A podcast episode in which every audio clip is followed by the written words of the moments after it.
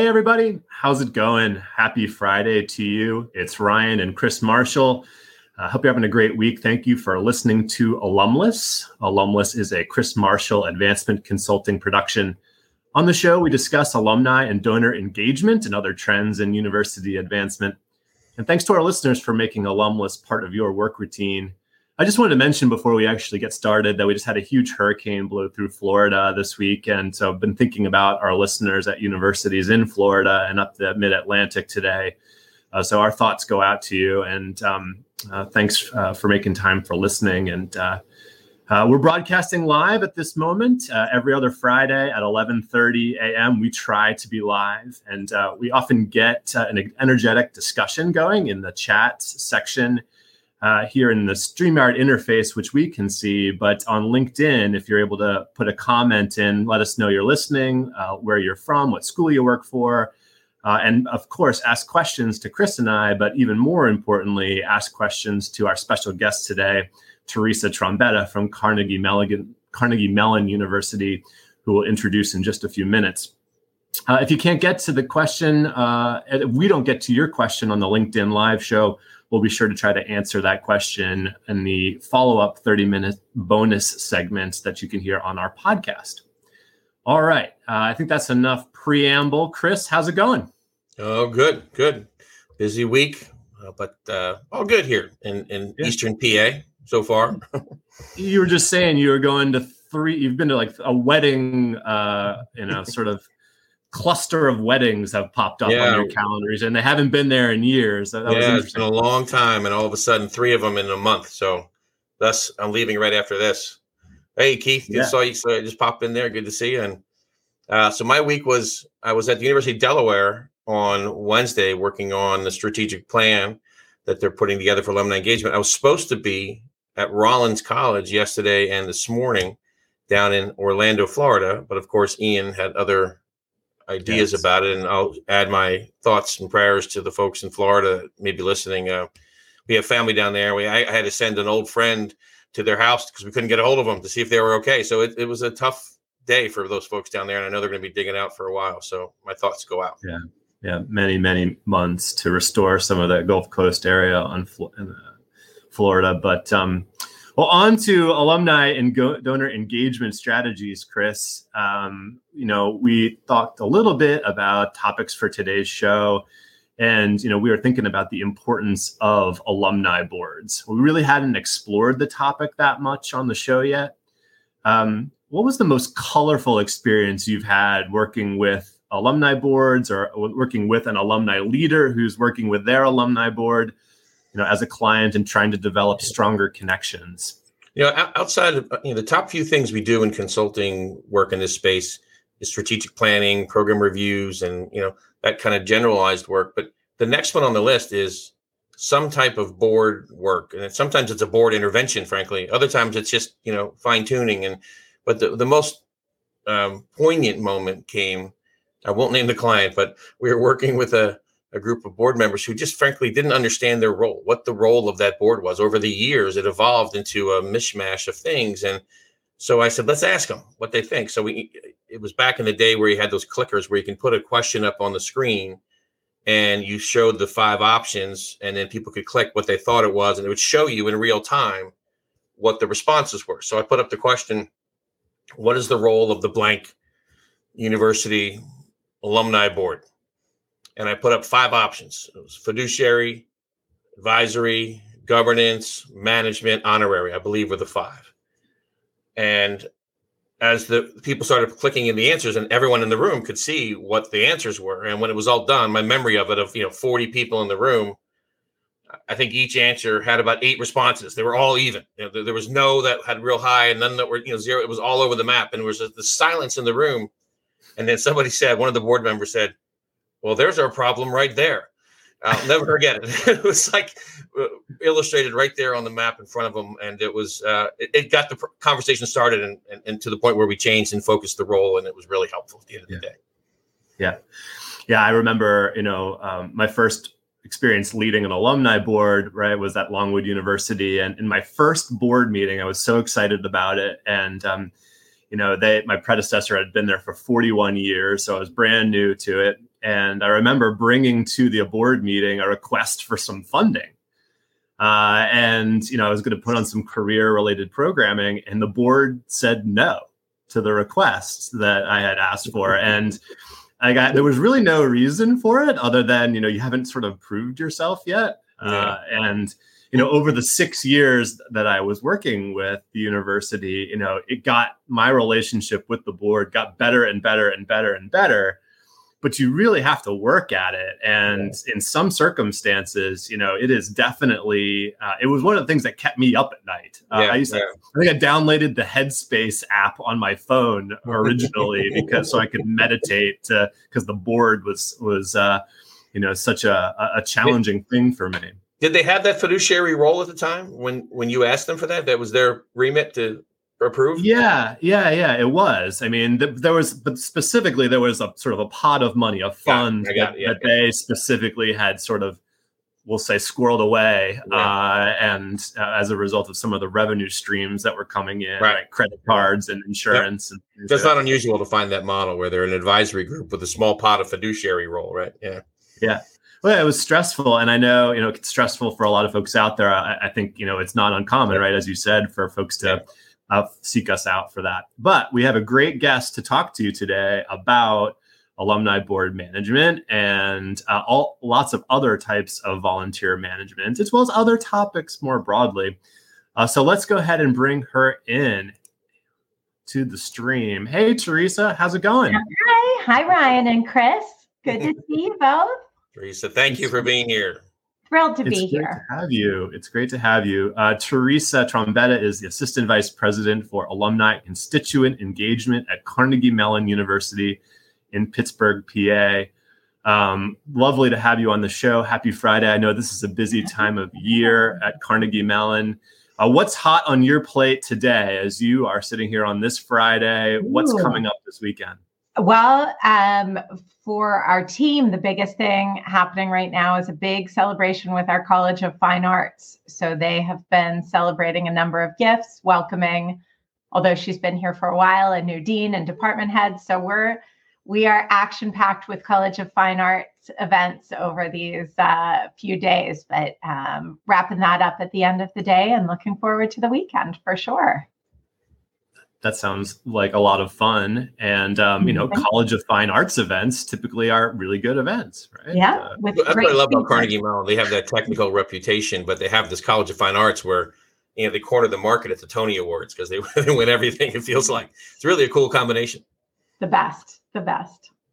Well, Teresa, to pick up on our conversation about alumni boards, how would you describe your approach to building and strengthening the relationship you have and your team has with the alumni board there at Carnegie Mellon?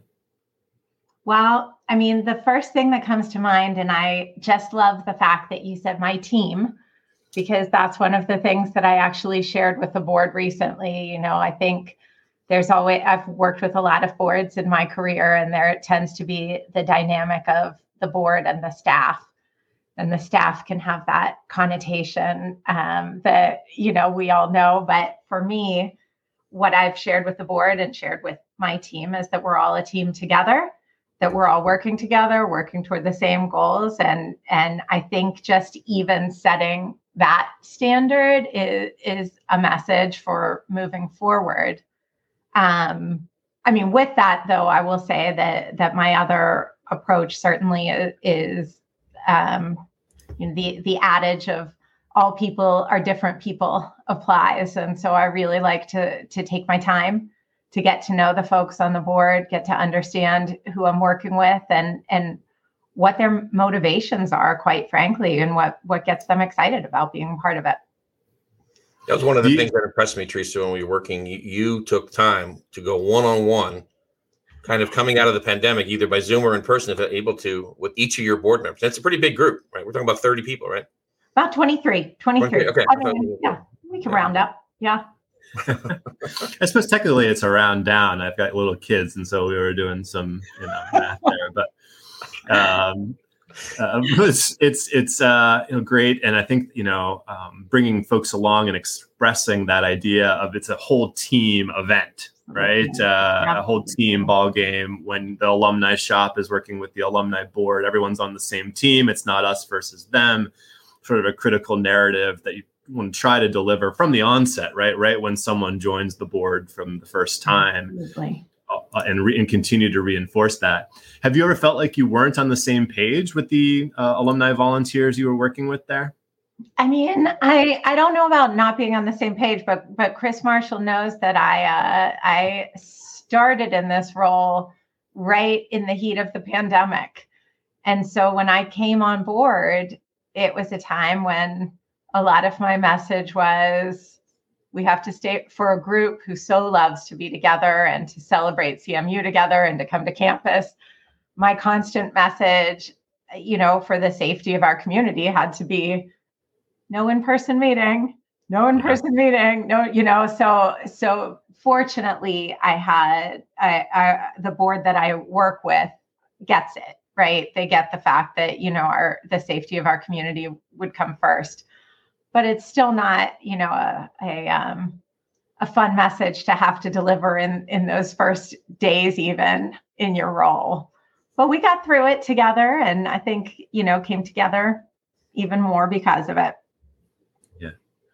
it's really tough. Uh, I think a lot of relationships between alumni offices and their alumni boards suffered during the pandemic because it is such a powerful in-person experience. Yeah. That's just very difficult to replicate the, the camaraderie, right? That you can oh, develop yeah. with the board, you know, socializing.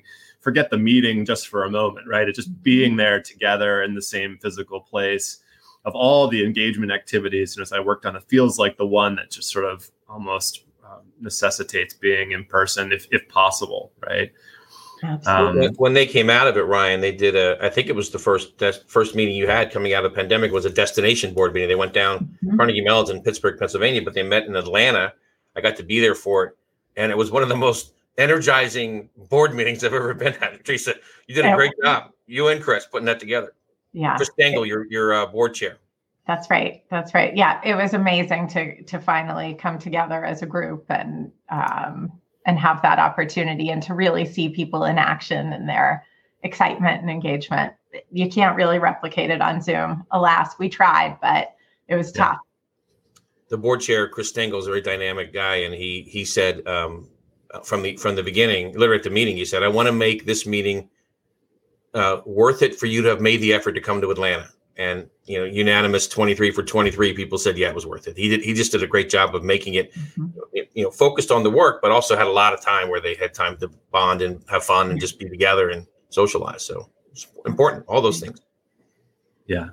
Um, chris you know you've worked with a lot of, of partners in the higher ed space interviewed a ton of alumni board volunteers over the years you know, what are some of the traits of the best boards and maybe the best individual volunteers that you've worked with? Yeah, it, it, I think it boils down to you get uh, many of the institutions we work with. Of course, I would say all have these really smart, dynamic, and interesting people who are, are in important roles and leading things in their lives. So you, you put all those people together, you kind of have the cream, cream of the crop there. And the person who understands, so I think it boils down to this: the person who understands their role the best. I call it the line between governance and management. And I, I, always think of it as a posture of the board. And if the board leans too far in and drives the staff nuts, it's not a good thing. And if the board mm-hmm. leans too far back and doesn't do anything and gets fed once a year or twice a year coming to campus, that's not worth their time. So it's the art of volunteer management is keeping them in the middle. And the volunteer that understands that are the ones that are the most fun to work with, frankly, and are, have the most success in leading the board. The other, the other quote I often use here is and it sort of describes that line and that posture, which is this: it's a a good board should have their noses in but their fingers out. It means that they should be aware of everything that's going on, but they shouldn't be in the muck with Teresa helping her figure out how to run the day to day operations. And when a board member is doing that, they're leaning too far in. They need to get their fingers out, and the, the leaders that can understand that line are the are the best ones to work with. Yeah, that makes sense. We just started a project with uh, William and Mary, and it feels like their alumni board president Anna Hatfield is is exactly like that, right? Yep. Uh, sort of even right down the middle, even keeled, kind of gets it. Not. And when um, you when you meet an Anna or a Chris at Carnegie Mellon, you want to take them to the places where they're having problems with this, and to say, go spend time with this person for a little while, understand the role, because they clearly don't have that expertise. Yeah, yeah. Uh, Teresa, as you've been working with the the Carnegie Mellon Alumni Board, what moment over the last couple of years or moments right stands mm-hmm. out as a time when you felt like things were really clicking? Feels like that that atlanta uh, meeting was a good one right? Yeah i mean that's actually an amazing example and i can even point to a, a very specific moment. And um, chris marshall knows how i feel about uh, icebreakers and it's not good. we were forced upon her. but um, our past president, Chris Stengel, as we were planning this meeting, said, you know, I want to try something. It's a little unusual, um, but I just want to see if it'll work. And it was something called, I believe, Quaker circles. But basically, half of the group, the team and the board, um, would sit in the outside circle and be silent. And half of the group would sit in the inside circle and they would a question would be posed to them. And it i forget the time but you know there are four minutes for people to reflect on that question. Nobody's called on. They just use their voice and and share with the group.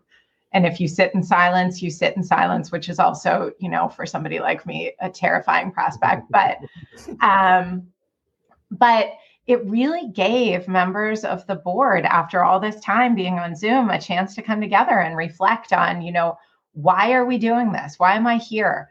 What do i see for the future of the board? And that was just one of those moments where i mean wow you really see that these these are amazing people who just really care deeply about the institution. And for me that was just this moment of oh, I love this work. I love these people. See, I just gave a shout out to uh, an icebreaker, Chris. Did you ever think? I'm going to email Chris and let him know that you said that. I got to yeah. attend that. The, the, they did it at the end of the retreat as well, and I was there for that part. I got to witness it. It was pretty powerful. It was a, yeah.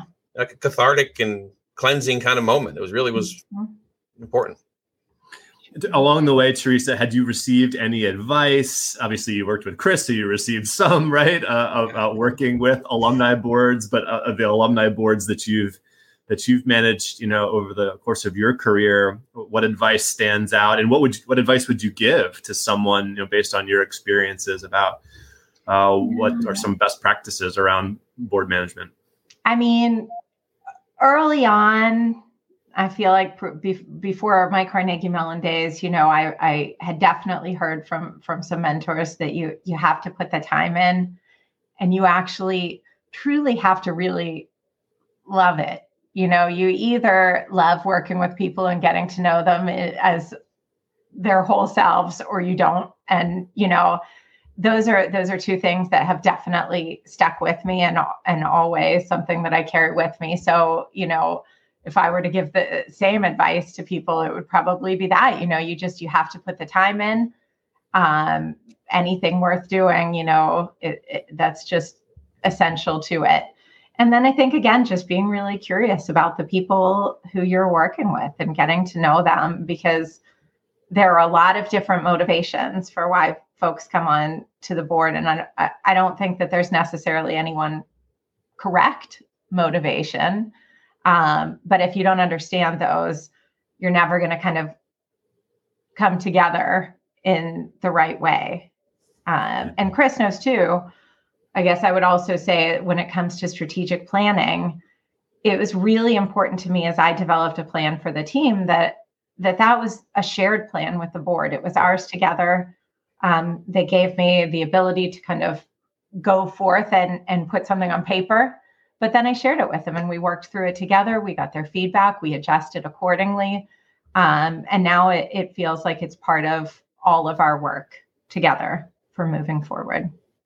Ryan, let me jump in because I, I, have yeah. seen the outcome of the. So, advice I got on board management was this: um, when we go into boards, volunteers, and tell them noses in, fingers out, that's the right posture. But I also tell the Teresa's and her staff of the world, and I say, you get the board you deserve.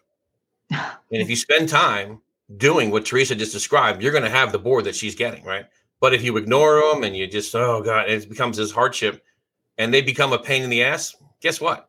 You get the board you deserve because you didn't spend that time investing in the relationship to build it with that board. So that's that piece of advice I got long ago. It stuck with me forever. And it was actually said in the context of a board of trustees at a university. So when, when you're that's a governance body and a very specific role to run an institution, working with a president, that's an important balance to have the governance management, but also to give them the time and attention they need to get what you deserve out of it. So.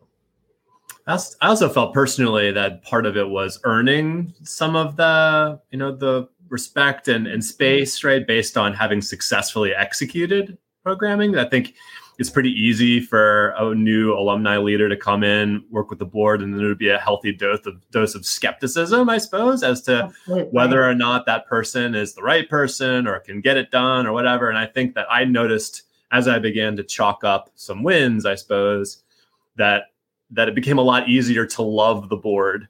And I think it became a lot easier for the board to sort of embrace the new things that we were doing, right? Because that was part of it is yeah, we were turning a page and the page was being turned in ways that they didn't quite understand and, and it so it took some time i think to to yeah. earn that but in both those your example and teresa's example at the end of it all and where teresa is right now you got the board you deserve because you worked at it and you spent right. that time and they was clear on their role and what part they could play and uh, so i think those are great both are great examples thank you so, Teresa, more broadly, how are you thinking about growing the volunteer pipeline at Carnegie Mellon? Sort of thinking more broadly in of volunteer management and leaving sort of specifically the alumni board now. Uh, what are you thinking about when it comes to activating the crew of, of volunteers there, an army of volunteers? So I have to say that I am particularly lucky in this area that we actually have a member of our alumni and constituent engagement team who is her role is is devoted to just that. So shout out to Tamara Binion, but she's amazing and she has been doing such great work. And, and we kind of start that work that every um, person who shows an interest in volunteering at the university comes through her. You know, and, and our colleagues across the university know um, that that she's happy to meet with folks. She does an indiv- individual one-on-ones with anybody who is is interested in starting that kind of relationship with the university. And in turn you know she's built partnerships with folks um, whether it's in the colleges or whether it's in our career and profess- professional development center you know any of those places she knows where to send people. And she's also hard at work uh, collecting the data back from them to say who are your key volunteers? How do you work with them keeping track of them in our database so we know who to call on when the moment comes. So we we are in this journey for sure and continuing to build on it. But like I say, I'm really lucky that we're we're already focusing on it and working hard at it for sure. That that's great. It's good to have a person dedicated to it, and Absolutely. you know that outreach is such an important part of the you know the work. Is when someone signals their interest to have someone who's you know ready to to reach out and to bring them in right? And to find the right opportunity for them. Uh, definitely important. What's something that you would love to try uh, teresa that that you know has been in the back of your brain or maybe it's now in the front and you're you're working to to build it? Um, what would you love to try in this area? Okay see you said this area. I was so excited to tell you all the things go ahead. That's right no, I, I, I assume this means related to the world of alumni relations. Yeah. I mean, perhaps the world of advancement. Uh, sure. Things you may want to try outside you, of work. You could talk about like hang gliding or. You know, That's yeah. I, I mean, I had a lot of things. Um, Did we save that well, for the bonus segment? I don't know. yeah, exactly. I, I could for sure. I mean, one of the things I'll say that I'm, I'll give you a couple. One that I'm very excited about within my current world. So I oversee um, alumni relations, university events, and donor engagement. And so when I came into this role, I already had the two groups and added alumni relations. And um, I was most, one of the things that really energized me was the idea of creating a regional strategy that encompassed all of those things because we had never had that before as an hmm. institution. Mm. Yet, of course, I came in during COVID. So that really didn't make much sense for a while. So I will say that now that we are coming out of it and really getting back on the road again, um, I'm fully excited about about building that strategy and and working toward um, uh, one that encompasses the bigger, broader events with our president. The, the university's events team works on with our college partnerships to see when faculty member are going to be in different areas, engaging our regional networks and beyond. So I think there's a lot of possibilities there. So is volunteer driven events in that overall picture when you think about absolutely, yeah. absolutely. And I think the thing is now we're all one team so we can connect on these things and and come together and say, okay, this is when we should be doing this. Wow, this, this area is a little bit light this year. How can we engage them even if we're not bringing a big event to their city? Those those sorts of things I think are so exciting to think about. Yeah, we could. I think we could definitely do a show about regional engagement. Ooh, I would love that. Right, because uh, there is so much to talk about in that space, and I think it's one that's really ever changing. Uh, whether or not, uh, so let me ask you: Are you working to sort of build or rebuild volunteer boards for your regions, or are you thinking more about sort of one-off types of volunteer opportunities alumni might have to sort of be event hosts or um, there's sort of a spectrum there, right? There's a sort of a full board is one option, all the way down to sort of just case by case volunteer opportunities. Yep. So right now we're structured with regional networks, and many of those have structures within them. You know, somebody leading them could be called a president, could just be kind of a, a volunteer who's leading the charge with, with working with a couple other folks. So we we have some structures in place, and I'll say, you know, COVID was tough for a lot of those groups. Some of them we saw fully thriving and hosting events virtually and really thinking creatively and engaging folks. Um, and and some it just wasn't the right moment, understandably, right? So now as we come out of this, we're definitely looking at um, what it'll mean for for those regional networks to kind of build back up or those who are thriving what's the next step for them to continue to engage so there's a lot of opportunity i'll say definitely as we kind of come back to a more connected world yeah I, I often think about one of the challenges there is, is succession planning you know you have a, a, really great chapter president for Carnegie Mellon in Boston, and they're crushing it, right? Uh, events every quarter and then all of a sudden they they move and it's no longer fits into their life anymore and all of a sudden the boston network is dormant for periods of time right? And potentially long periods of time without sort of a uh, a back backup of, of volunteers. Are, are you guys thinking about that type of thing that succession planning? Definitely something that we've had a lot of conversations about and i think as we come out of this you know thinking about that and and how our, frankly how our alumni board bringing it back for everybody how our alumni board can support those efforts too. They're really interested and very much engaged in our regional networks. And so we have been um, working with them to develop best practices. Of course you know succession planning would be included in that for our um, for our regional networks to provide them with with some guidelines so that if new leaders come in they can kind of just pick things right up and keep things moving along. So de- yeah definitely something that we're thinking about and excited about um, solidifying even more we have quarterly meetings um, featuring our alumni association board members where we talk about best practices and, and that sort of thing with with our network leaders so definitely building in that area Teresa, I know you and I have talked about this. And one of the things I've seen emerging in other clients is the, the old model. We had 30 or 40 or whatever number of clubs. I've seen them even higher, of course. But mm-hmm. um, there are 10 that are really important, right? Because of, of, they're all important, of course, right? All alums are important. I get that. But there are certain cities and regions where we have the highest concentrations of our alums. Mm-hmm. I, never, never forget Vanderbilt told me the story. They said, We got 40 chapters, we're going to treat them all well. But what Ryan described happens in 30 of them we're not going to worry as much if it happens in these 10 because failure is not an option. We will insert ourselves as the staff to make sure that region continues to be vibrant and doing things we need them to do because we have a large concentration. And I think it's important to note that, that sort of a tiering model is something that I think makes a lot of sense. Definitely something that we are thinking about.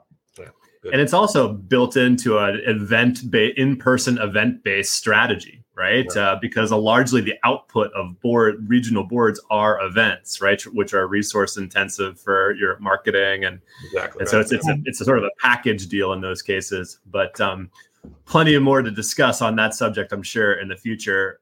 For now, Chris, uh, we're bumping up against our our uh, first half of our show. That went quick, didn't it, Teresa? oh gosh, wait! I have more things that I want to try. We're gonna we're gonna talk about it in our our, our exclusive section coming up. Yeah, bonus section coming up. But uh, Chris, for our live listeners, uh, would you take us away? Who we uh, featuring in two weeks?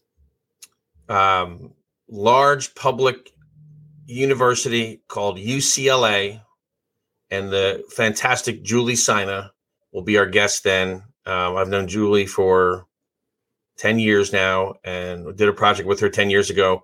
And from that day on, she's called me the dude and I have no idea why I why why I earned that title. I think it's a good thing, but we should ask her that question, Ryan. the, the, dude, huh? The dude, yeah. She literally writes me emails, dude. I have to. Can we, can we talk? And she's just great like Big Lebowski style. Yeah, yeah. I felt like I felt like it was an honor. I don't know why I earned it though. So that's awesome. Well, thanks everyone for listening to the live stream. Scott, Francis, thank you for tuning in. Look War Eagle, Scott. With- War Eagle.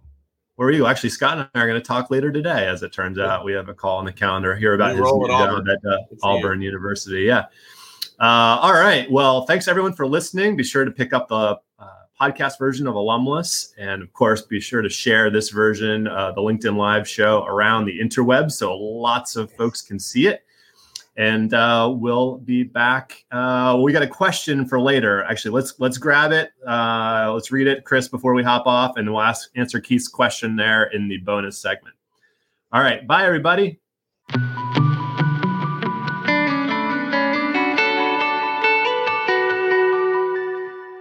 Anyway, so you've now been at Carnegie Mellon for 18 years, uh, but largely in the alumni and donor engagement space, right? Uh, what changes have you noticed in recent years and, and how CMU is thinking about integrated advancement strategies? I mean, like like I just referenced, collaboration at, at CMU is kind of built into our DNA, I would say, certainly, and kind of coming together to innovate. But as far as advancement goes, I mean, I think just the formation of my team as it stands right now is a great example of how we're thinking about these things, right? So we've brought together donor engagement, university events, alumni relations, and that that kind of you know hints toward the fact that that all of these things are are tied together i mean particularly when we think about um, the connections between alumni relations and and donor relations and fundraising and we really look at it at, it that way in our team that it's a partnership. And while you know sometimes the work that we do leads to donor engagement it leads to gifts to the university all of those things we also have a critical role to play in engaging alums in in so many other ways and bringing them back to the university and and having them be a part of the university in in countless other ways. But but we recognize right that all of those things connect and work together. And so that's how we approach it certainly. And i mean chris knows in, in his work um, with us that you know even when we're working with the colleges and having the board connect with the colleges everybody gets it and yeah. and we act accordingly. Yeah it, it, it's a place ryan where you and i have both seen places that are comfortable at the alumni board level having a conversation about fundraising and other places where it's a foreign concept and they get you know a little wiggly about it when you bring up the bring up the phrase don't hear that at carnegie mellon. They're just they get it. They get the integrated model. It's not always about fundraising but one of the things it's about is fundraising. And they're comfortable with that that notion and i and i applaud them for it. And i, I think part of it may have to, i mean there's people who've been involved for a lot longer but um, your boss is somebody I've known for a while. Scott Mory came out of the alumni engagement side at George Washington and then at USC, and then he moved into a campaign role, and then he became a VP. And do, do you think there's anything to do with it, or what's it like working for somebody who came out of with the roots and the alumni side of things?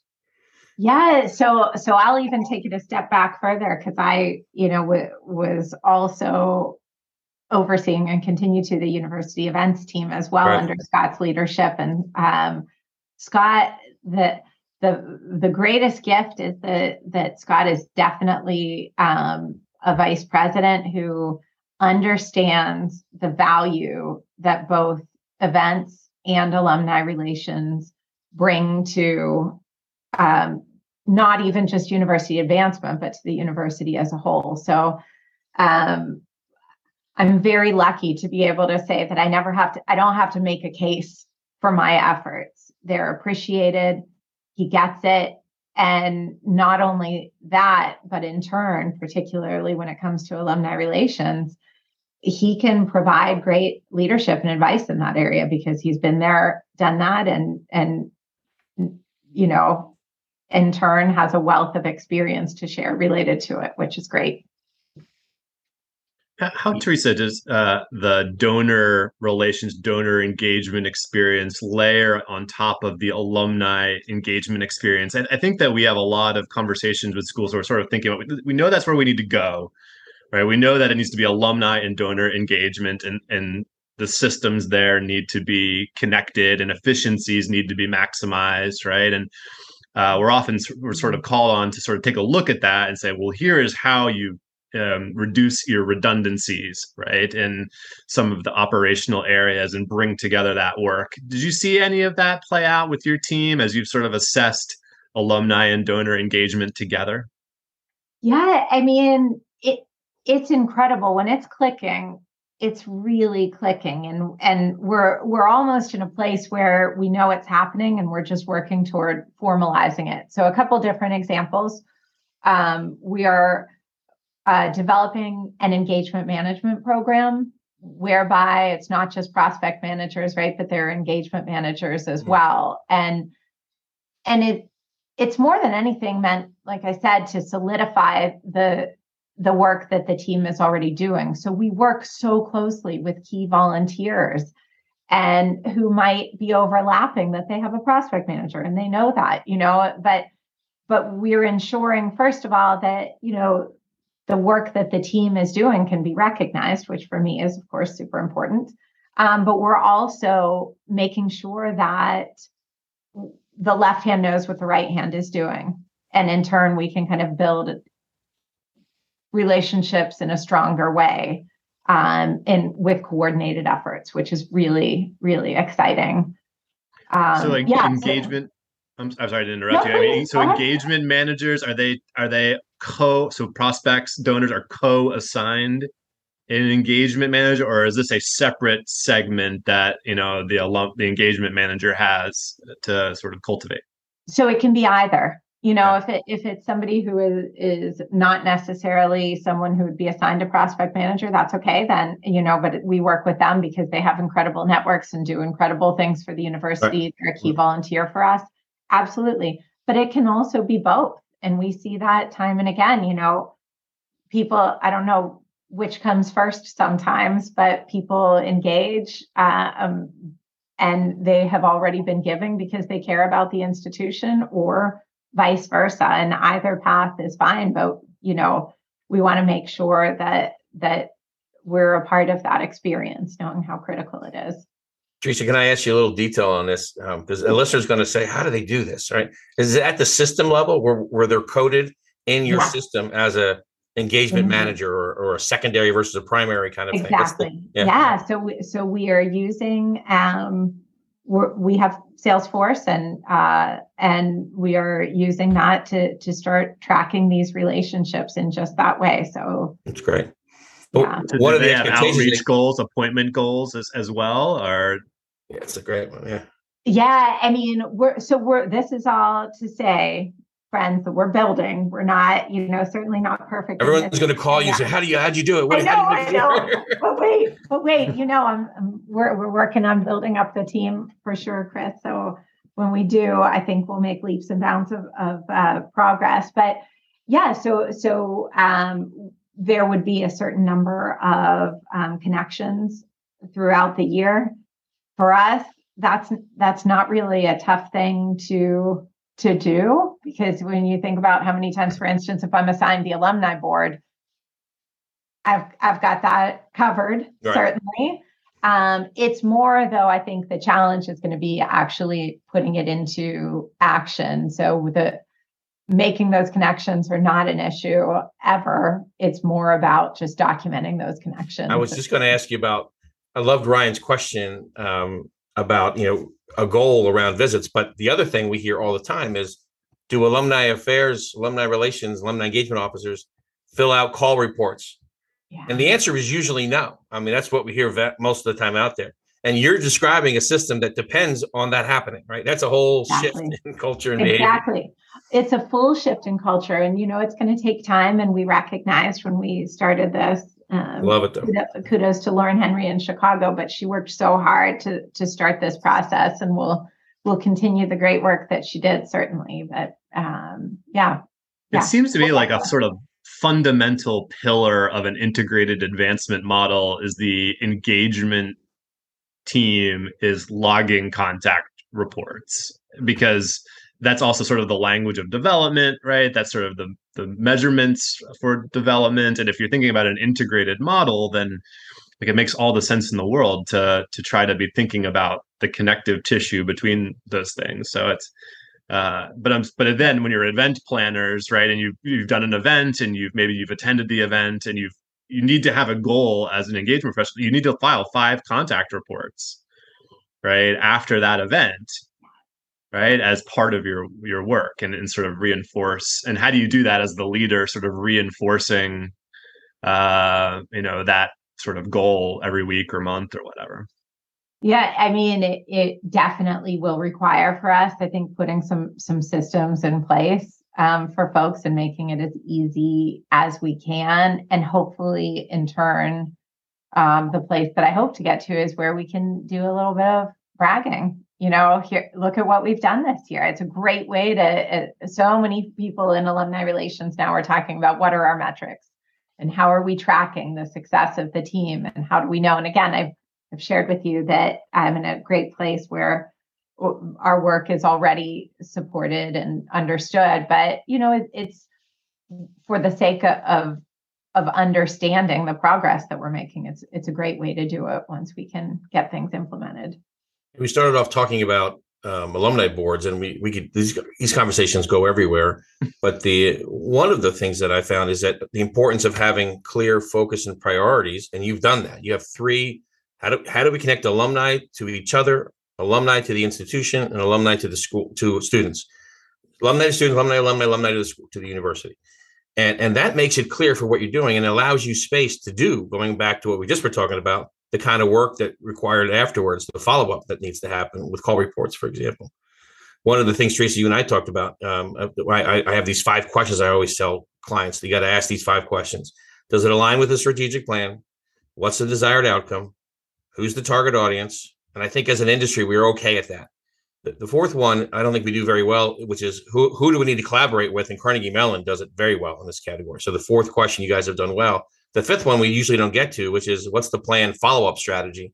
Because they're so busy going to the next thing they don't have time to do what we just were talking about.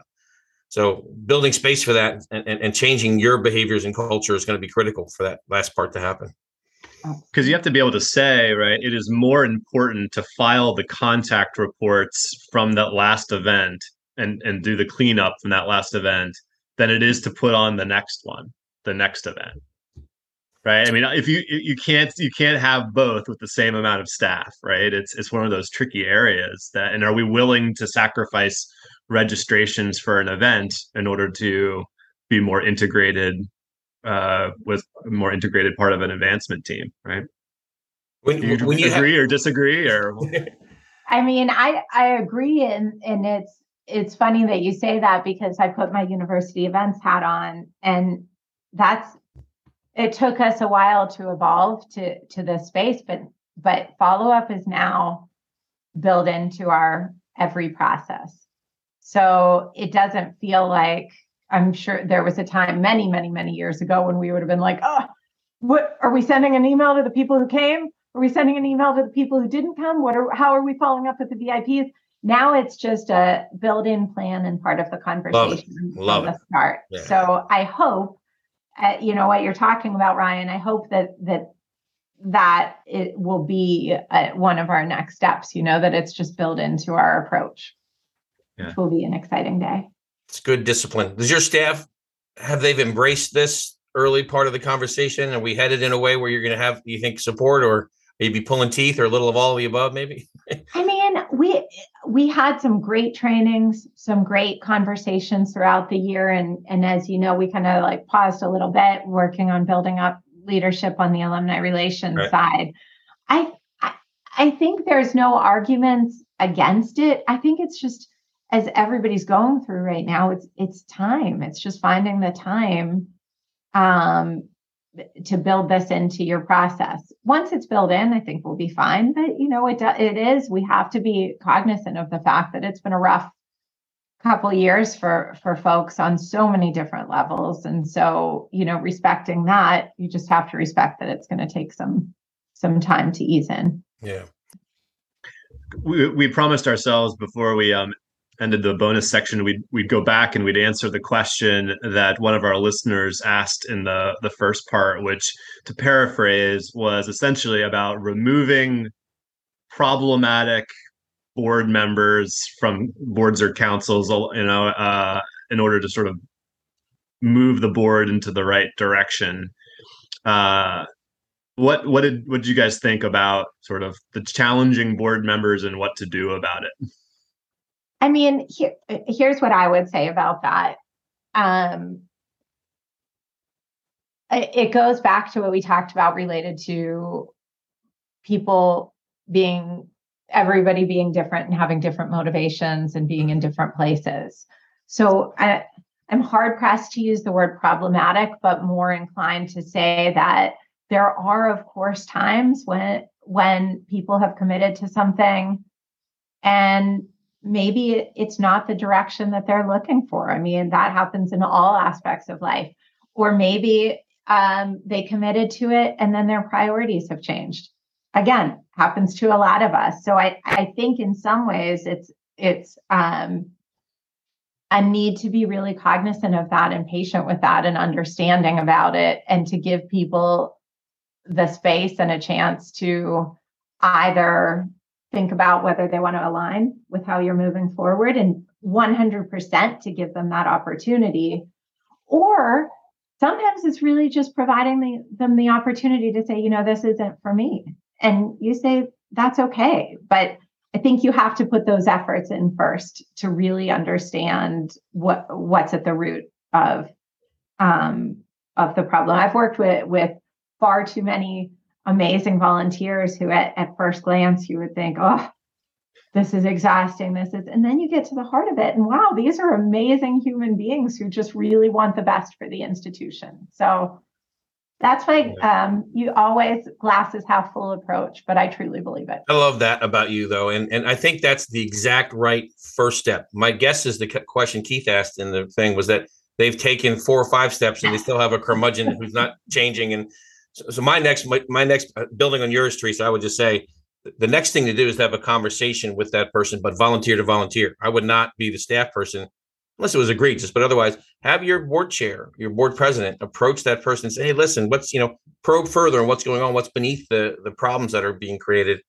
And, and then if it goes, still doesn't change uh, by that point, there's a two word answer and it's term limits um, you should have best practice for any board governance is to have term limits. And I always think a two year term with a renewable second term, so two and two, four years total.